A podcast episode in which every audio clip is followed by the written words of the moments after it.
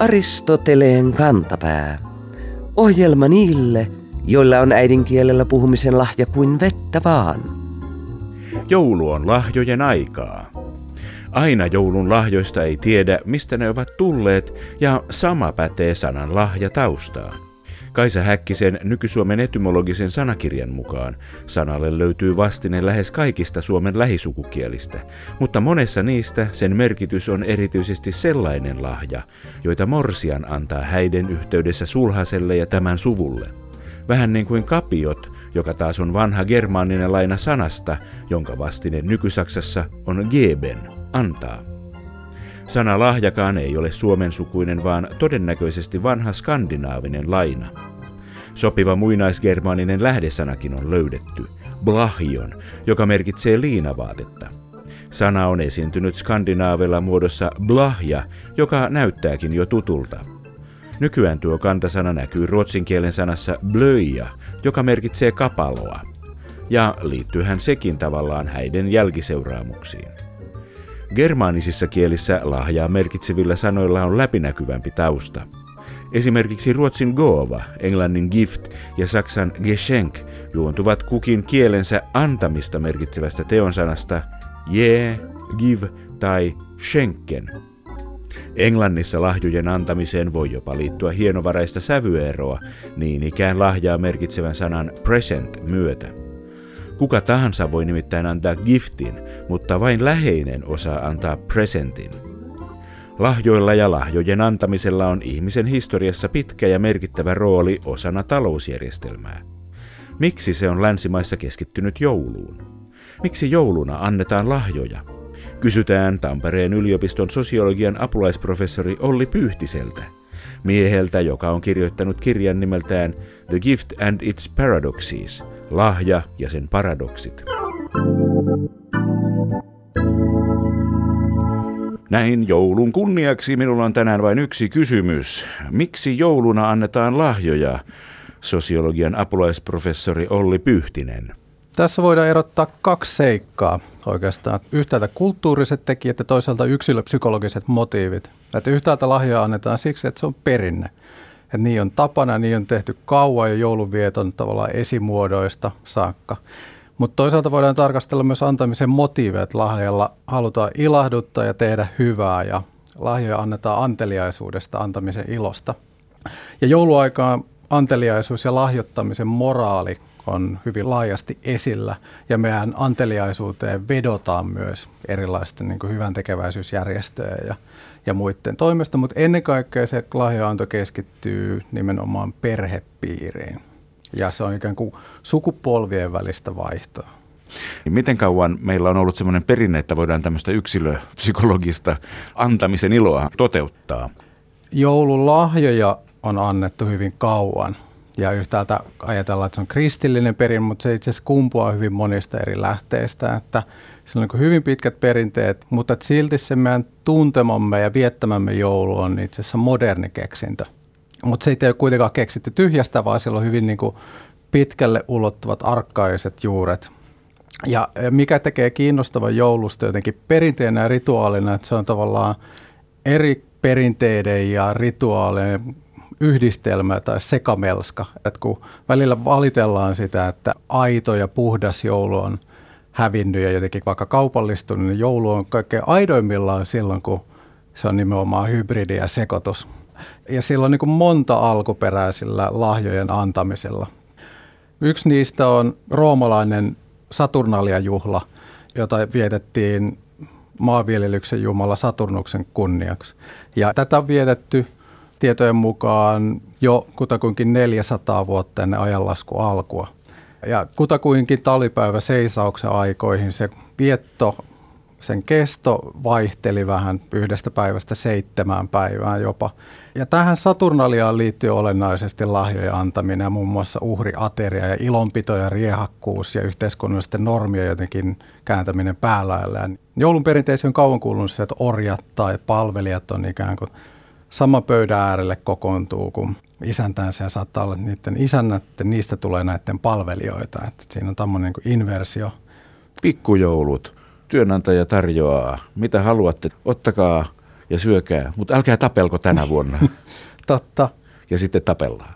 Ja jonkinlainen rauhoittuminen myös, että sikäli, että Saturnaalin aikana ei tehty töitä tai käyty kauppaa, mikä on jotenkin, miten me mielletään nykyään joulurauha. Mutta sitten oli myös niin kuin talvipäivän seisauksena oli semmoinen kuin roomalaisessa juhlaperinteessä Sol Invictuksen, voittamattoman auringon juhla. Ja sitten taas Roomavaltakunnassa, kun kristin usko levisi, niin tämä lahja antaminen sidottiin nimenomaan tämän kolmen viisaan miehen Jeesuslapselle antamiin lahjoihin. Ja se ajottu, kun sitten Jeesuksen syntymä ajotettiin jossain välissä myöhemmin tähän joulukuun 25. päivään, niin sitten tämä lahja antaminen sijoittui myös siihen. Mutta sitten tämä niin joululahja antamisen perinne juontaa juurensa myös Pyhän Nikolauksen juhlasta. Että Pyhä Nikolaus oli semmoinen 300-luvulla elänyt Myran piispa ja osaltaan nykyaikaisen joulupukin hahmon taustalla, mikä Santa Claus. Ja se oli muun muassa niin merenkävijöiden ja kalastajien ja asianajajien ja lasten suojeluspyhimys. Ja, ja siihen liitetään tavallaan sellaiset niin salassa tehdyt hyvät teot, joilla se auttoi hädässä olevia. Ja sitten Hollannissa vietettiin useiden vuosisadojen ajan tätä Nikolauksen juhlaa kuudes päivä joulukuuta. Ja tällä oli tapana nimenomaan antaa lapsille lahjoja. Ja tämä tapa levisi sitten hollantilaisten protestanttien mukana Pohjois-Amerikkaan ja siellä tästä Nikolauksen hahmosta sitten sukeutui aikojen kuluessa tämä Santa Claus, mihin tämä Klaus viittaa tähän Nikolaukseen. Ja sen piirteet on niin 1800-lukulaista perua. Ja tässä on jännittävä käänne sikäli, että sitten Euroopassa Martti Luther piti tätä Nikolauksen juhlaa jotenkin liian paavillisena ja keksi tällaisen Christkind, niin kuin Kristuslapsi-juhlaa. Ja lahjattoi nimenomaan tämä Jeesuslapsi, eikä Nikolaus, mutta että jonkinlaista historiaironiaa on se, että jossa englanninkielisessä maissa tämä Christkind nimi muuttui myöhemmin muotoon Chris Kringle, joka on joulupukin toinen nimi. Eli tässä on niin kuin monin tavoin tämmöisiä niin inversioita. Ja Suomessa tämä lahja jakava Nikolaus tuli tunnetus 1800-luvun alussa, mutta tämä suomen sana joulupukkihan ei taas viittaa mikä isähahmoa, vaan tämmöiseen satovuoden päätösjuhlaan, siihen niin kuin kekripukkiin ja kekrijuhlaan ja siihen perinteeseen. Mutta monia meidän joulun perinteitä tulee nimenomaan tästä pakanallisesta maanviljelysjuhlasta, kekri juhlasta, että siellä oli muun muassa Kekri Rauha, mikä meillä on joulurauha, ja ylenpalttinen herkuttelu, oli Kekri Possu ja meillä on joulupossu. Sitten oli nämä olkipukit ja himmelit ja Kekri Pukki. Nuoret pukeutu kekripukeiksi ja nuoret naiset kekrit täriksi ja ne kiersi talosta toiseen ja pyysi kestitystä, mutta siinä oli myös tarkoituksena, että ikään kuin tarkastaa ja pitää huolta jotenkin kollektiivisesti, yhteisöllisesti, että ne satokauden työt on tehty että siellä se kekri pukki tuli taloon ja kysyi, että onko työt tehty. Sitten voidaan juhlia varautua ikään kuin talven varalle. Mutta yhtä kaikki tämä niin yhdistää hyvin monia eri perinteitä toisiinsa. Ja ei ole mitään semmoista yhtä alkuperää tälle joululahjojen antamiselle. Onko tämmöisille rituaaleille ja juhlille tyypillistä se, että ne kerää vaikutteita eri juhlista ja eri kulttuureista? Sosiologian apulaisprofessori oli Pyhtinen. Mä näkisin, että joulu on sikäli aika jotenkin poikkeuksellinen menestystarina. Et kun nykyajatellaan, että vaikka moderneissa, pitkälti urbanisoituneissa länsimaissa, niin erilaiset vanhat traditiot ja rituaalit menettää merkitystään ja on kuolleet jossain määrin, mutta joulu vaan pitää pintansa ja porskuttaa. Ja se ehkä osittain liittyy just siihen, että on onnistunut sulauttamaan itseensä hyvin monia eri perinteitä – yksi iso tekijä tässä, että se on onnistunut jotenkin kytkeytymään kaupallisuuteen. Ja usein kun kuulee valiteltavaa, että se kaupallisuus jotenkin pilaa tai tärvelee sen aidon joulun, mutta mä itse pikemminkin ajattelisin, että se kuuluu siihen joulun perinteeseen, että se ottaa vain eri piirteitä ja eri ikään kuin muodostelmia sulattaa itseensä. Ja tässä on kiinnostavaa se, että se joulu on sikälikin mun mielestä jotenkin poikkeuksellinen, että se sama-aikaisesti onnistuu olemaan – jotenkin aidosti yksi globaaleimmista rituaaleista ja juhlista ja samaan aikaan mitä paikallisin.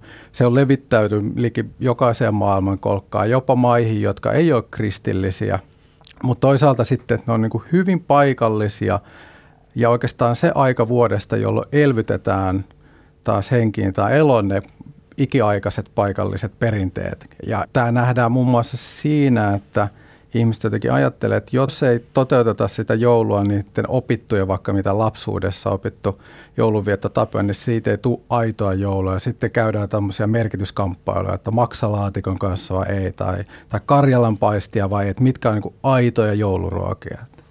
Ja ne on loppujen lopuksi ehkä parin sukupolven mittaisia nämä maksalaatikot ja karjalanpaistit. Yleensä se on joulupukki monessa maassa, joka ne lahjat antaa. Mikä idea siinä on, että niitä ei anneta suoraan vaan Nikolauksen kautta? Sosiologian apulaisprofessori oli Pyhtinen. Joulupukissahan on kiinnostavaa, että joulupukki on eräänlainen jumalolento. Että se on yliluonnollinen ihmeiden tekijä. Ensinnäkin se on kaikki tietävät. Se tietää kaikkeen maailman lasten nimet ja tuntee niiden halut ja lahjatoiveet. Ja myös onnistuu yhden päivän aikana kiertämään koko maailman lasten kodit. Sitten se on ikuisesti muuttumaton, se ei ikäänny, että se on vanha mies, joka ei ikännyt lainkaan. Sillä on tietty rajattu funktio tai tehtävä, että tuo niitä lahjoja ja tietyn rajatun ajan vuodesta. Ja se tekee ikään kuin kausittaisen, periodisen paluun. Ja Jumalolento siinä mielessä, että se ikään kuin palkitsee hyveellisiä ja rankaisee väärintekijöitä, tai ainakin lapsia uhkaillaan sillä rangaistuselementillä. Mutta se on nimenomaan niin kuin lasten Jumala. Saapuessaan se kutsuu lapsia, että onko täällä kilttejä lapsia. Ja aikuiset on tässä rituaalissa jotenkin vaan statistin osassa, ja, ja se on nimenomaan lasten takia se kaikki rituaalinen leikki. Ja lapset tekee sille joulupukelle kunniaa kirjoittamalla kirjeitä, no eräänlaisia rukouksia jolla rukoillaan lahja joulupukkia tai lauletaan jouluaattona. Ja oikeastaan vaan se, että joulupukki uskoo, lapset ei aikuiset erottaa joulupukin aidosta jumalahahmosta. Mutta tietysti me niin kuin aikuiset tiedetään, että lasten jumalana se joulupukki on nimenomaan aikuisten luomus. Ja aikuiset haluaa nimenomaan ylläpitää sitä lasten uskoa joulupukkiin erilaisin tempuin ja valheen ja, ja se pitetyin tarinoin. Ja oikeastaan joulupukki ehkä voi ajatella, että se markkeeraa sen eron pikkulasten ja aikuisten väliä. Että pikkulapsia pystytään ja saa huijata, aikuisia taas ei saa. Ja ehkä voisi ajatella, että yksi lapsen määritelmä olisi niin joulupukki uskovainen. Että ikään kuin se kysymys, uskotko joulupukki, on sen lapsuuden viattomuuden koetinkivi. Ja sitten jos ei enää usko, niin se on tavallaan menetetty. Mutta osittain tämän takia sitten olisi jotenkin yksilmästä paheksua, että se on vaan semmoista valhetta tai tarinaa. On oikeastaan tärkeää mun mielestä kysyä, että mitä tehtävää se sepite palvelee. Ja tässä on ainakin kolme asiaa, mitä voisi ajatella. Et ensinnäkin se joulupukki uskovaisuuden tai usko ylläpitäminen aikuisille hyvä tapa pitää lapset kurissa ja nuhteessa – että lasten on käyttäydyttävä hyvin, jotta ne voisi saada lahjoja. Tai niin, ainakin niille uskotellaan, vaikka harva aikuinen varmaan olisi evännyt niitä lahjoja, vaikka ne täysin käyttäytyisikään hyvin. Että aina kerrotaan tarinoita, että tontut on tarkkailemassa ja, ja muuta. Ja se joulun alusaika on aika, jolloin lapset saa oikeutetusti vaatia lahjoja. Ja se supistuu lyhyeksi aikaa, että muun ajan vuodesta niille ei ole mitään oikeutta vaatia itselleen lahjaa, paitsi no syntymäpäivät ehkä poikkeuksena. Mutta sitten toiseksi joulupukki on tavallaan sen sukupolvien välisen vaihdon välittäjä, eräänlainen niin kuin kahden osapuolen välinen kolmas, joka hämärtää tai peittää sen, että lahjat tulisi niiltä aikuisilta tai vanhemmilta. Ja sen avulla ne lapset pidetään pimennossa siitä suorasta vaihtoluonteesta, että lahjat, mitä lapsille annetaan, niin ei ole mukamas meidän antamia, vaan ne tulee tosiaan joulupukilta. Mutta kolmanneksi, niin ehkä tämä kuitenkin tämä meidän lapsissa vääryydellä ja vilpillä synnyttämä usko siihen joulupukkiin kertoo ehkä enemmän meidän aikuisten omasta halusta uskoa semmoiseen pyyteettömään ja vastikkeettomaan lahjaa. Et koska tämä lahjan niin vastikkeettomuus, niin sehän ei käy ilmi lapsille, että niille se on ikään kuin vaihtosuhde sen itse ja joulupukin välillä, että tästä niin kuin tämä kolminapainen lahjasuhde on vaan aikuisten tiedossa – tietyllä tapaa meissä kaikissa on jonkinmoinen halu uskoa pidäkkeettömään vastikkeettomaan anteliaisuuteen ja lahjoittamishaluun ja hyvän tekemiseen, johon ei sisälly mitään taka-ajatuksia. Niin ehkä tällä, kun me annetaan lapsille, jotta ne säilyttäisi usko elämään, niin me halutaankin jotenkin pönkittää ennen kaikkea sitä meidän omaa elämäuskoa ja uskoa onneen ja hyvyyteen. Et me tietyllä tapaa niin kuin valehdellaan itse, itsellemme, kun me valehdellaan lapsille. Jos lopettaisimme tämän lahjojen antamisrituaalin perinteen, niin me tavallaan niin kuin pettäisimme itsemme lapsena. Sen, la, mitä me olimme aikoinaan sillä ja mihin me uskoimme siellä, niin se olisi aikamoinen rikos. niin. Lahjat ovat sosiologiassa ja antropologiassa tuttu aihe, etenkin tämmöisen talousantropologian keskeinen aihe, ja sitä on tutkittu paljon alkukantaisten heimojen keskuudessa, jossa talous tavallaan toimii lahjojen kautta ja avulla. Miten tämä joulun lahja eroaa tai liittyy tähän lahjakulttuuriin muuten ihmisten keskuudessa? Sosiologian apulaisprofessori Olli Pyhtinen. Se liittyy näihin muihin lahjoihin ja tämän lahjan antamisen pitkiin perinteisiin nimenomaan sen rituaalisuutensa vuoksi, koska nykyään tavataan ajatella, että lahjaa eikä kuin jonkinlainen arkkainen jäänne tai marginaalinen jäänne, joka liittyy pelkästään niin kuin yksittäisiä rajattuihin hetkiin ja rituaaleihin, niin kuin jouluun ja merkkipäiviin ja muuhun. Nykyyhteiskuntaa ajatellaan, että se on jotenkin pitkälti taloudellisen tuotannon ja markkinavaihdon ja vaurauden kasautumisen määrittämä. Ja tässä on jotenkin huonosti ja vähän tilaa lahjalle, joka on ikään kuin huonoa taloutta taloustieteellisesti katsottuna, että mitä ei saada siinä käypää hintaa ja, ja ikään kuin se on epävarmaa ja epätarkkaa ja muuta. Mutta näissä antropologian tutkimissa ei-länsimaisissa arkaisissa yhteiskunnissa niin se lahjavaihto kyllästi koko sitä sosiaalista elämää. Tässä selvästi tämä rituaalisuus on yhteinen piirre näihin arkkaisiin lahjanvaihtorituaaleihin siellä se koko sosiaalinen elämä oli sitä lahjojen antamista ja vastaanottamista ja palauttamista ja, ja sitä tapahtui niin ryhmien, nimenomaan oikeastaan niin ryhmät ja niiden edustajat vaihtolahjoja, ei yksilöt. Ja sitä vaihdettiin menneiden sukupolvien kanssa luonnon kanssa jumalten kanssa ja ikään kuin kaikki oli luovutettavissa ja pois annettavissa ikään kuin tilien tasaamiseksi. Että se ei koskenut vaan arvoesineitä tai esineitä ylipäätään, vaan palveluksia ja rituaaleja ja tansseja ja muita. Lapsethan ei aina ole olleet sellaisia lapsia kuin me ajattelemme, että lapsia pitäisi nykyään suojella ja kasvattaa ja pitää hyvänä. Lapsethan oli ennen vanhaa työvoimaa ja siis monessa kulttuurissa yhä vieläkin. Onko tämä joulun nousu yhtä aikaa lapsen aseman korostumisen kanssa liitoksissa toisiinsa? Sosiologian apulaisprofessori Olli Pyhtinen. Joo, sikäli voisi nähdä ton niin, koska lapset tosiaan ikään kuin sen joulun lahjarituaalin päätähteä ja aikuiset on statisteja. Ja kaikki tehdään lasten takia, koko se rituaali leikitään, näytellään lasten vuoksi. Toisaalta sitten puhutaan esimerkiksi nykyään paljon siitä, että ikään kuin se lasten kasvattaminen on hyvin keskeistä ja se, että miten niistä lapsista saadaan kasvatettua ikään kuin autonomisia aikuisia. Ja jotenkin tämä joulupukki uskon ylläpitäminen on ristiriidassa tällaisten pitkälle vietyjen kasvatustekniikoiden ja ideologian kanssa, että, että ikään kuin siinä nimenomaisesti – valehdellaan lapsille ja niille sepitetään tarinoita, eikä niitä pidetä totuudessa ja kasvateta totuuteen. Se on tavallaan lapsille niin kuin vapaa-aikaa siitä aikuisten heille määrittelemästä projektista. Toki on myös maita, joissa vietetään joulua ja alueita, joissa sen lahjan antaminen, niin sitä ei ole sidottu joulupukin hahmoon. Et esimerkiksi Neuvostoliitossahan aikanaan kiellettiin jouluvietto ja sitten Leenin – loi tämän tradition ikään kuin uuden vuoden vietosta ja sitten oli tämä pakkasukko ja siihenkin liittyi lahjojen antaminen ja muut, mutta se ei ollut suoraan sama kuin tämä joulupukki. Ja sitten muun muassa Kataloniassa on riemastuttava jouluhalkoperinne, joka itse asiassa juontaa osittain sitten tähän talvipäivän seisauksen juhlintaan ja kelttiläisiin perinteisiin, jossa sitten otettiin joku iso tämmöinen halko – joka symboloi tavallaan aurinkoa ja sitten se sytytettiin tulee ja se oli ikään kuin valonvoittoa pimeydestä. Tässä huomataan, että miten tämä joulu jotenkin sulauttaa ja omaksuu näitä perinteitä ja sitten jotenkin kääntää niitä toiseen muotoon. Kataloniassa on tämä jouluhalkoperinne Tio de Nadal, jota sanotaan myös sitä jouluhalkoa kakkaavaksi haloksi, kakatio. Ja tässä tosi mielenkiintoisella tavalla – lahja yhdistyy väkivallan rituaaleihin ja ulosteisiin.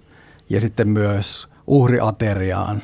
Että on semmoinen kuin halko, joka seisoo kahdella tai neljällä jalalla, että semmoisen ohulla kepillä ja se on toiseen päähän maalattu hymyilevät kasvot ja se tuodaan joulukuun alussa sisään ja peitetään sitä allasella huovalla ja sitä niin kuin ruokitaan. Tuodaan uhrilahjoja aina illalla, jotain pikku syötävää. Ja sitten jouluaattona tai joulupäivänä perheestä riippuen niin suoritetaan tämä sen pahoinpitelyrituaali, että lauletaan, että kakkaa halko, kakkaa. Sitä hakataan kepeen, lapset hakkaa sitä. Ja sitten niin kuin jokainen vuoron perään aikuinen laittaa käden kuovan alle ja sitten ottaa sieltä jotain niin kuin pikkuherkkuja, pähkinöitä tai jotain makeisia tai muita. Ja sitten isommat lahjat on sitten tämän kolmen viisaan miehen tuomia. Mutta tässä mielenkiintoinen jotenkin nurinkääntö tapahtuu jotain niin kuin lahja ja ulosteen välillä. Jännittävä, ei voi muuta sanoa. Tuon rinnalla keskustelu maksalaatikosta ja karjalapaistista on, on aika pientä. Joulu onkin jotenkin sosiologisesti kiinnostava. Siinä tulee nähtäväksi useampi meidän nykyistä elämänmuotoa määrittävä seikka tai jännite. Et yhtäältä niin kuin meidän jännitteiden suhde perheeseen ja sukulaisuuteen. Et joulu on jotenkin keskeisessä osassa semmoisen sentimentaalisuuden ja perheelle omistautuneisuuden ja anteliaisuuden perinteessä ja siinä, että nämä keskittyy nimenomaan perheeseen. Ja joulu palauttaa myös toisaalta mieliin, että miksi sukulaisiin halutaan pitää etäisyyttä muu aika vuodesta. Et koska valtaosa muista sosiaalisista suhteista on nykyään valittuja eikä jostain vaan annettuja, niin sitten kun me joudutaan olemaan näiden ei-valittujen suhteiden piirissä, niin se voi tehdä olon jotenkin tukalammaksi. Mutta sitten siinä tosiaan tulee tämä niinku paikallisen ja globaalin suhde, että se joulu on välitön linkki tämän mitä paikallisimman ja mitä globaaleimman välillä. Ja jotenkin osoittaa hedelmättömäksi semmoisen ajatuksen, että on yhtäältä joku semmoinen homogenisoiva, yhdenmukaistava, globaali ja sitten moninainen, paikallinen, koska tämä globaalikin on hyvin moninainen tässä joulun perinteessä. Ja sitten, että se paljastaa joulu myös meidän suhteen kulutukseen ja materialismiin. Että joulu on suuri kulutusjuhla ja valitellaan, että joulu on kaupallistunut, mutta tietyllä tapaa tämä joulun lahja kuitenkin hävittää sen tavaran aiemman hyödyken luonteen. Että siinä tapahtuu jokin semmoinen alkemia, asiat, mitä me kaksi päivää ennen joulua tavarataloissa kuumeisesti etsitään, että mitä tämä täti nyt haluaisi, jota mä en oikein ole muuten tekemisissä muina aikana vuodesta. Niin tästä tavarapaljoudesta me valitaan joku, mikä nimenomaan kuvastaa sitä ihmistä ja sen makua ja, ja siinä tapahtuu tämmöinen niin kuin muodonmuutos, että siitä tuleekin jotain henkilökohtaista ja personifioitua. Ja sitten myös niin kuin suhde traditioihin, että miten nykyistä elämänmuotoa määrittää pitkälti se, että on ikään kuin on yksilöllisyys ja valinnanvapaus pitkälti ja ne traditioiden voima ei ole enää niin pakottava, mutta että jouluaikaan nämä traditiot taas jotenkin herätetään vahvasti henkiin.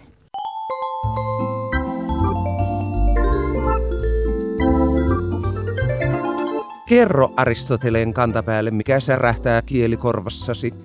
Tee se internetissä osoitteessa www.yleradio1.fi kautta Aristoteles tai lähetä postikortti PL 58 00024 Yle. Aristoteleen kantapää selvittää, mistä kenkä puristaa.